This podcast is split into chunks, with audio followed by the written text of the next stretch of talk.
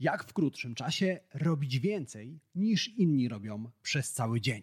O tym porozmawiamy w dzisiejszym odcinku podcastu Marketing z głową. Czyli, jak się już pewnie domyślasz, porozmawiamy o produktywności. Dam Ci sześć kierunkowskazów, które mi pomagają pracować produktywniej. A na koniec powiem Ci, co możesz zrobić, żeby każdego dnia mieć dodatkową godzinę. Jak każdego dnia odzyskać jedną godzinę. O tym wszystkim za moment. Zaczynajmy.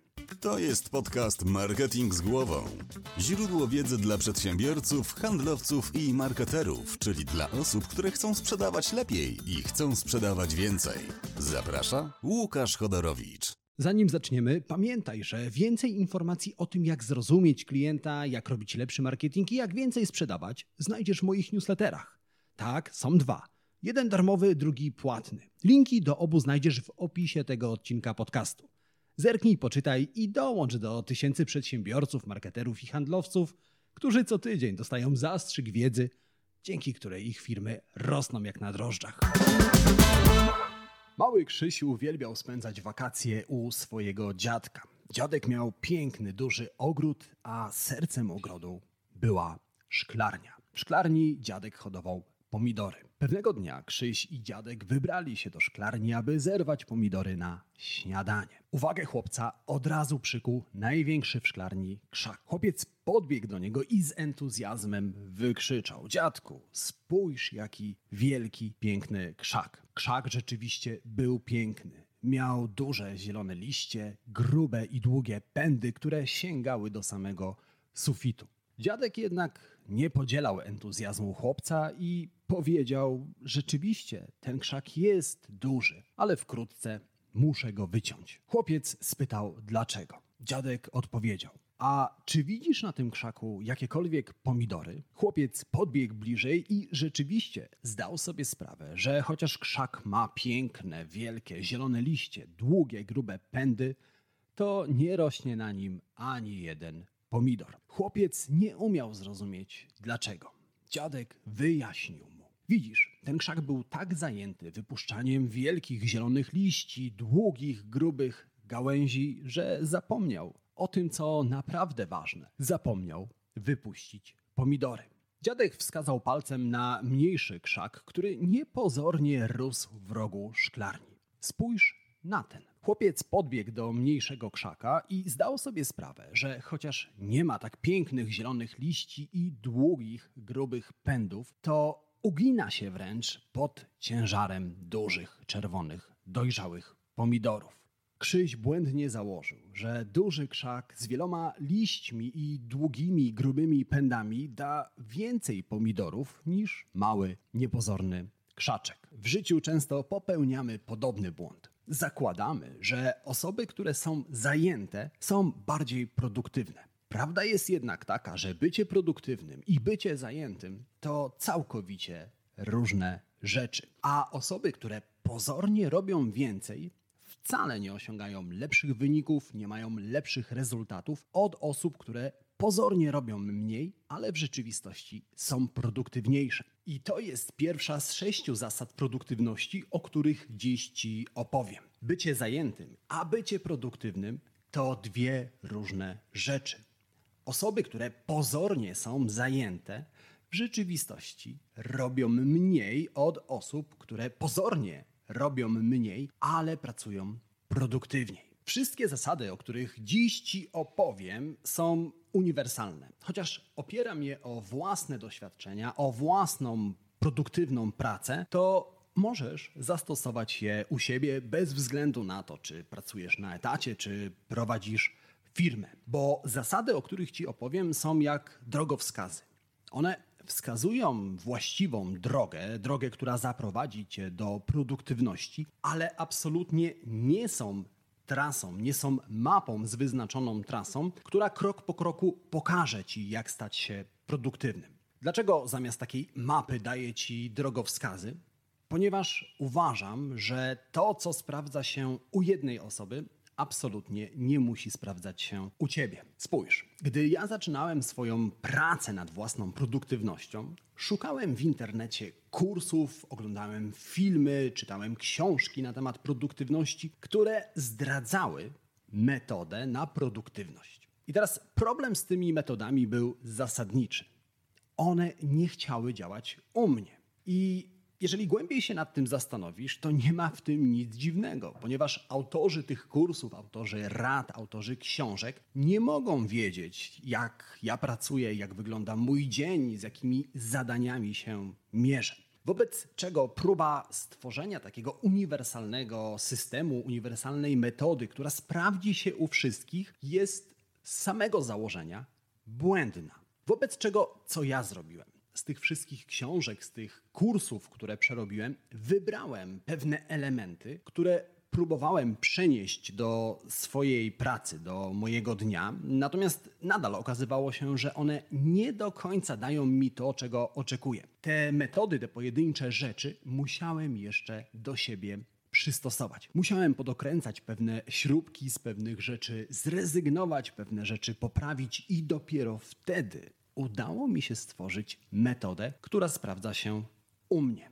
No ale nawet gdybym dziś chciał Tobie tą metodę dać, to nie ma absolutnie żadnej gwarancji, że ona sprawdzi się również u Ciebie. Wobec czego zamiast takiej sprawdzonej metody, którą wszyscy obiecują, dam Ci drogowskazy, dam Tobie pewne uniwersalne zasady, które możesz zastosować u siebie po pewnych niewielkich modyfikacjach. I drugą taką zasadą, którą powinieneś się kierować, jest to, aby dostosować pracę do siebie, do Twojego chronotypu, czyli wewnętrznego zegara, który mówi nam, o której porze dnia masz najwięcej energii, o której porze dnia pracuje Ci się najlepiej. No bo spójrz, każdy z nas jest inny. Chodzimy spać o innej godzinie, wstajemy o innej godzinie. Potrzebujemy mniej albo więcej snu, aby zregenerować nasze akumulatory. Wobec czego pierwszą rzeczą, którą musisz zrobić, to zdać sobie sprawę, o której porze dnia ty masz najwięcej energii, zarówno tej fizycznej, jak i mentalnej. I o tej porze planować pracę nad tymi najbardziej wymagającymi zadaniami. Zobacz, mnie na przykład najlepiej pracuje się rano. Między godziną 7 a godziną 10, 11 mam najwięcej energii. I gdy pisałem swoją książkę Rozszyfruj klienta, sprzedawaj więcej, to absolutnie nie było tak, że ja pisałem ją przez cały dzień. Pisałem ją właśnie między 7 a 10, bo wiedziałem, że o tej godzinie pisanie idzie mi najlepiej, o tej godzinie mam najwięcej kreatywnych pomysłów, wobec czego w tych godzinach pisałem książkę. Swoją drogą uważam, że taką największą krzywdą, którą sobie wyrządzamy, jest wrzucanie wszystkich ludzi do jednego worka i kazanie wszystkim pracować między godziną 7, 8 a 15 czy 16. I znowu, bardzo często w tych radach na temat produktywności słyszy się, że aby pracować wydajnie, aby pracować lepiej, należy wstawać wcześnie rano. No i teraz spróbuj to powiedzieć osobie, która o 8 rano czuje się jak zombie i zanim wejdzie na jakieś normalne obroty, to mijają 3 godziny i 10 kubków kawy.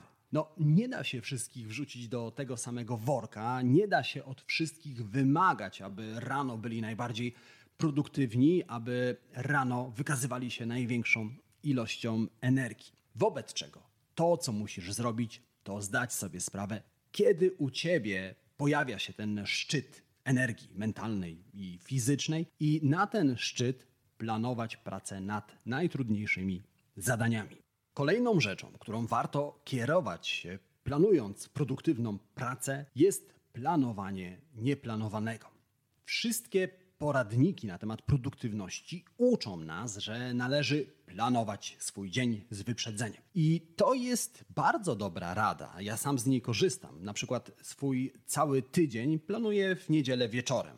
Ustalam sobie, co będę robił w poniedziałek, we wtorek i tak dalej, i tak dalej. Rezerwuję miejsca na te zadania w kalendarzu. No ale żaden kurs nie powie ci tego, że żaden plan nie przetrwa starcia z wrogiem. W wypadku produktywności Twoim wrogiem jest czas i nieprzewidziane zadania. Nieprzewidziane zadanie, takie jak nagła oferta, którą musisz przygotować dla klienta, sprawozdanie, które zleci ci przełożony, albo spotkanie, które pojawiło się nagle.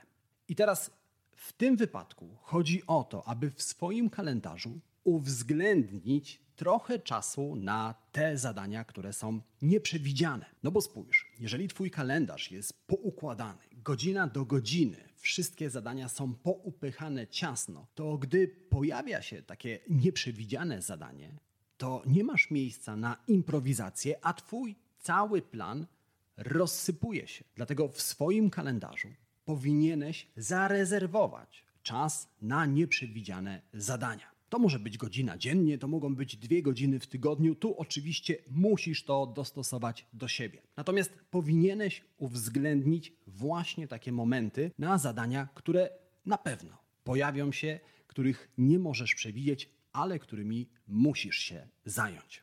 Kolejną rzeczą, którą warto się zająć, to umiejętność ustalania priorytetów. To takie trochę nawiązanie do tej pierwszej zasady, która mówiła, że bycie zajętym absolutnie nie oznacza bycia produktywnym, bo przeciwieństwem ustalania priorytetów jest zajmowanie się wszystkim. I wtedy, choć sprawiamy wrażenie osoby zajętej, no bo mamy tak naprawdę pełne ręce roboty, tyle zadań, którymi musimy się zająć, to absolutnie nie jesteśmy produktywni. Dlatego naucz się ze swojego kotła z zadaniami wyławiać te zadania, które mają największe znaczenie, które mają największą wagę dla Twoich projektów. Tutaj możesz posłużyć się regułą 80-20, która mówi nam, że 20% rzeczy ma przełożenie na 80% efektów, które osiągamy. Tutaj chodzi o to, abyś znalazł te 20% rzeczy, które najbardziej popychają Twój projekt do przodu, które mają największe przełożenie na Twoje wyniki. Spójrz, jeżeli Twoim celem jest pozyskanie większej liczby klientów, to wychodzisz z założenia, że musisz wysłać więcej ofert, wykonać więcej telefonów do potencjalnych klientów, musisz szukać tych klientów w mediach społecznościowych. Ale wtedy tak naprawdę jesteś zajęty, natomiast nie ma z tego efektów.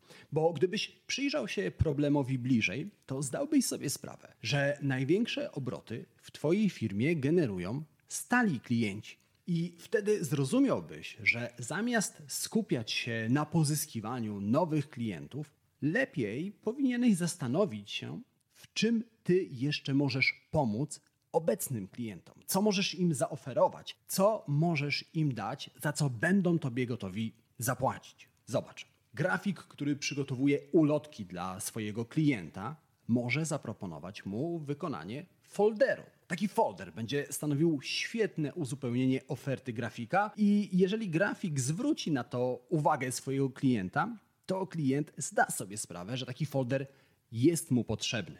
Projektant stron internetowych Zamiast skupiać się na pozyskaniu nowych klientów, powinien przyjrzeć się stronom, które już wykonał, zastanowić się, które z tych stron wymagają aktualizacji, a które może trzeba zrobić już całkowicie od nowa i odezwać się do swoich klientów, którzy już go znają i właśnie to zaproponować. To jest właśnie te 20% rzeczy, na których te osoby powinny się skupić. I ty również powinieneś znaleźć te 20% rzeczy. Oczywiście tu mówię w cudzysłowie, ich może być więcej albo trochę mniej. Natomiast musisz znaleźć te rzeczy, które mają największe przełożenie na twoje wyniki i na nich się skupić, a jeżeli to możliwe, robić ich więcej.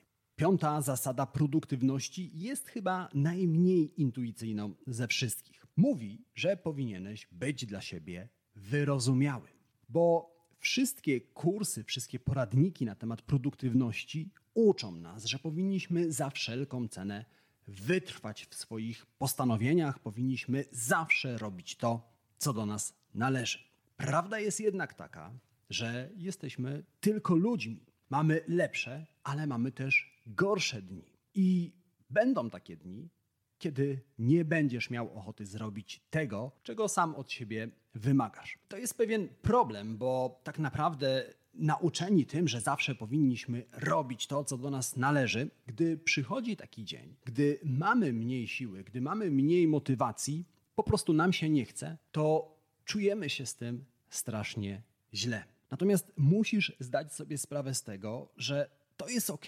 Takie dni będą i to, że ci się nie chce, jest absolutnie w porządku. Gdyby było inaczej, to oznaczałoby, że jesteś robotem, robotem bez emocji, bez uczuć, który zawsze automatycznie potrafi pracować. Ja tę regułę dostosowałem do siebie tak. Gdy mam gorszy dzień i nie chce mi się, to odczytuję to jako sygnał, że jednak muszę się tym zająć. Ale kiedy mam jeszcze gorszy dzień i bardzo mi się nie chce, to przekonuję się, żeby zająć się tym zadaniem chociaż przez 5 minut. Wtedy w rzeczywistości 5 minut zamienia się w 15, 15 zamienia się w godzinę i tak dalej, i tak dalej. Ale kiedy mam absolutnie zły dzień i bardzo, bardzo mi się nie chce, to odpuszczam.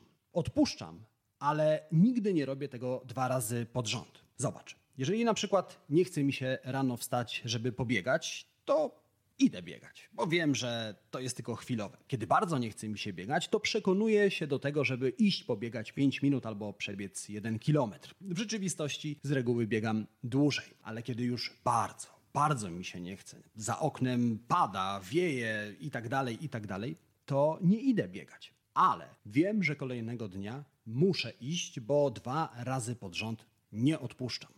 To jest coś, z czym musisz się pogodzić. Będą takie dni, kiedy nie będziesz miał ochoty, to jest jak najbardziej ok. Musisz to sobie przepracować i być dla siebie wyrozumiałym. Kolejną rzeczą, którą musisz sobie przepracować, jest jednocześnie szósta reguła produktywności. Ta reguła mówi o tym, że powinieneś nauczyć się delegować zadania. Oczywiście. Nie mówię o tym, że masz brać kurs delegowania zadań, no bo to nie jest jakiś rocket science. Natomiast delegowanie zadań to coś, co musimy sobie w głowach przepracować. No bo my bardzo często czujemy pewnego rodzaju awersję do delegowania zadań. Czujemy, że gdy delegujemy zadania, to tracimy nad tym zadaniem kontrolę, albo mamy poczucie, że osoba, której delegujemy zadanie, nie zajmie się tym tak dobrze jak my sami. Ja właśnie tak kiedyś miałem sam.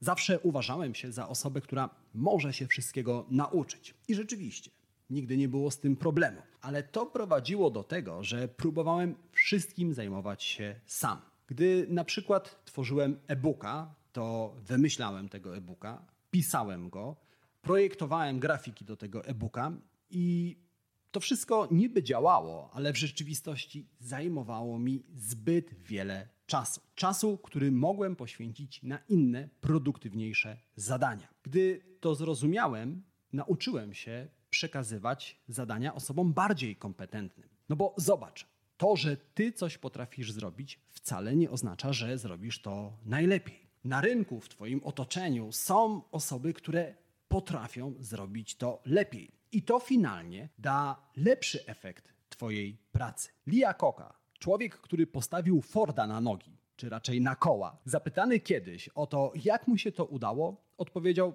To proste. Wystarczy znaleźć właściwe osoby, zatrudnić je i zejść im z drogi. I to jest właśnie taka rzecz, którą warto przy delegowaniu zadań kierować się. To znaczy znaleźć te właściwe osoby i pozwolić im robić ich pracę.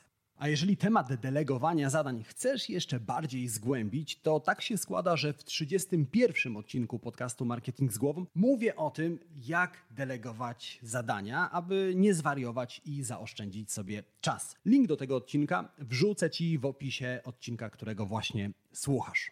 I to był szósty drogowskaz na tej drodze do produktywności, ale nie ostatni, bo po drodze przypomniałem sobie o jeszcze jednej bardzo ważnej rzeczy, która mnie osobiście pomogła pracować wydajniej, a mianowicie o ustalaniu celów. I teraz nie mam na myśli celów w czystym tego słowa rozumieniu, bo jeżeli prowadzisz firmę, no to takim celem dla ciebie może być rozwój tej firmy, pozyskanie większej ilości klientów. Tu chodzi mi o taki cel wewnętrzny, o znalezienie sensu w Twojej pracy. W przypadku przedsiębiorcy, który prowadzi firmę, takim głębszym celem może być chęć pomocy klientom. No bo sprzedając jakikolwiek produkt albo usługę, rozwiązujesz pewne problemy. Wobec czego, jeżeli potrafisz wewnątrz siebie znaleźć taki sens, taki cel swojej pracy, właśnie pomaganie innym ludziom, to bardziej motywujesz się do tej pracy i jesteś w stanie bardziej do pracy się napędzić. Spójrz, jeżeli jesteś kosmetyczką, to takim wewnętrznym motywatorem, sensem Twojej pracy jest chęć pomocy, uporania się klientkom z ich kompleksami. Jeżeli sprzedajesz sukienki, to tutaj też możesz znaleźć taki głębszy wewnętrzny sens. Może nim być na przykład chęć wprowadzania na rynek nowej mody, chęć pokazania kobietom, jak mogą ubierać się modniej, piękniej itd. Tak itd. Tu chodzi o to, abyś znalazł coś, co wewnętrznie cię napędza, coś, co od środka daje ci pewnego rodzaju satysfakcję z twojej pracy. No dobrze, i to już naprawdę były wszystkie reguły, którymi warto kierować się, szukając swojej drogi do produktywności. No dobrze, ale na pewno z niecierpliwością czekasz na tę dodatkową godzinę, którą obiecałem Ci na początku tego odcinka podcastu. Co zrobić, aby ją odzyskać? Co zrobić, aby mieć codziennie godzinę więcej? Co najmniej godzinę więcej. To proste. Tak się składa, że stworzyłem mini kurs mailowy, do którego możesz zapisać się całkowicie za darmo. W tym kursie przez 6 kolejnych dni otrzymasz ode mnie maila, w którym pomogę Ci poukładać własną metodę na produktywność. Podzielę się z Tobą metodami, z których ja korzystam i pokażę, jak przystosować je do siebie. Po zakończeniu tego kursu, za 6 dni, obiecuję Ci, że będziesz miał co najmniej jedną godzinę każdego dnia więcej. Brzmi nieźle, prawda? No bo takie w rzeczywistości jest. Dlatego nie czekaj, zapisz się już. Teraz link do kursu znajdziesz w opisie tego odcinka podcastu. Kliknij, zapisz się, a pierwszego maila dostaniesz już za kilka minut. No dobrze, a teraz czas na trzy najważniejsze rzeczy, które warto zapamiętać. Po pierwsze, pamiętaj o tym, aby produktywną pracę dostosować do siebie. Wszyscy jesteśmy inni. Nie ma jednej sprawdzonej metody, która zadziała u każdego, ale każdą metodę możesz dostosować do siebie. Po drugie, pamiętaj o tym, aby te najtrudniejsze zadania, te najbardziej wymagające zadania, planować o godzinach, w których masz najwięcej energii tej mentalnej i fizycznej. I po trzecie, pamiętaj o tym, aby być dla siebie wyrozumiałym. Produktywna praca nie zawsze jest spacerem po kwiecistej łące. Będą potknięcia, będą upadki, ale pamiętaj o tym, aby nigdy nie potykać się dwa razy. Wyciągaj wnioski ze swoich porażek, wyciągaj wnioski ze swoich potknięć i kolejnego dnia rób to, co należy. Jeżeli to zapamiętasz, jeżeli będziesz kierował się tymi drogowskazami, które zostawiłem Tobie na drodze do produktywności, to obiecuję Ci, że za kilka tygodni staniesz się osobą produktywniejszą i w krótszym czasie będziesz robił więcej niż inni robią przez cały dzień. I tego gorąco Ci życzę. Życzę Ci również udanego tygodnia, udanego dnia i przypominam, że my słyszymy się w kolejnym odcinku podcastu Marketing z głową. Do usłyszenia, do zobaczenia. Cześć!